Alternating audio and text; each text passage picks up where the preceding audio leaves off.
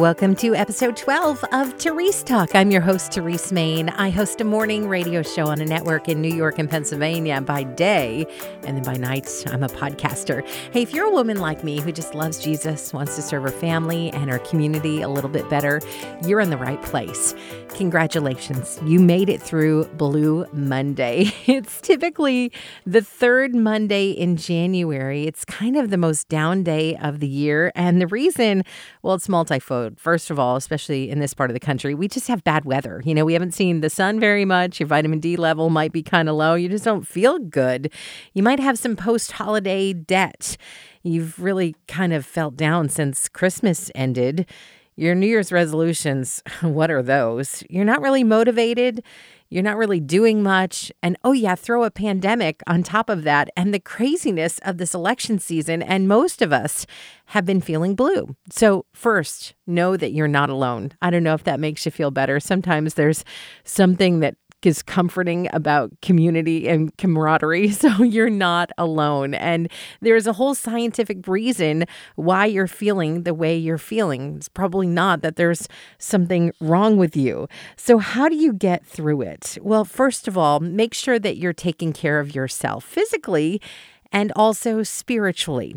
If you're feeling alone, remind yourself that you're not alone. God's word tells us that over and over again. Be strong and courageous and do it. Do not be afraid. Do not be dismayed. For the Lord God, even my God, is with you. He will not leave you or forsake you until all the work for the service of the house of the Lord is finished. That's in First Chronicles 28 20. And then in John 14 27, Jesus says, Peace I leave with you, my peace I give you. I do not give it to you as the world gives. Do not let your heart be troubled, and do not be afraid. he doesn't put any disclaimers on that. Like you're allowed to be afraid if these things are going on. No, no, no. Do not be afraid and remind yourself that God is doing something in your life, even if it doesn't feel that way. For I know the plans I have for you, declares the Lord plans for welfare and not for evil, to give you a future and a hope. That is Jeremiah 29 11. Those verses are so comforting and they're true. So write them down. And when you start to feel those blues setting in, tell yourself those things over and over. Say them out loud. I find that helps so much. So, the first step to getting over those blue Mondays or blue Tuesdays or blue Thursdays in February and March is to focus on getting closer to God. If you feel like God's not close, it's probably you that's moved. Have you ever heard that? I find that it's usually because I'm not in the Word. I'm not really studying. I'm not really praying. And then, no surprise, suddenly I don't feel very close to God. But He's constant and He's always with you. That scripture tells us that. And so, really, it's on us to grow closer to Him. Make sure you're reading your Bible. Make sure you're praying. If you've never journaled before, maybe start that this year and see if it doesn't make His presence feel more known to you. Something else you can do is examine the disappointment gap. Boy, when this really connected in my brain this past year, it was such a big help. We have our expectation and then we have our reality. and let's be honest, the reality usually never meets our expectation. That gap is where disappointment grows And when you realize that your expectation was maybe like a stratosphere too high, you can dial it down, come to grips with reality, and not feel so much disappointment.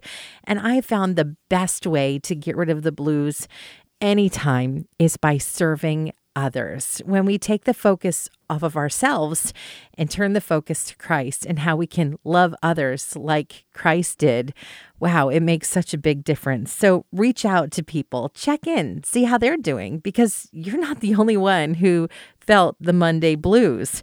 Make sure that you talk to people who are really quiet. You don't have to be loud and bold about it, but just a quick text, maybe, or a note to say, Hey, I'm thinking about you.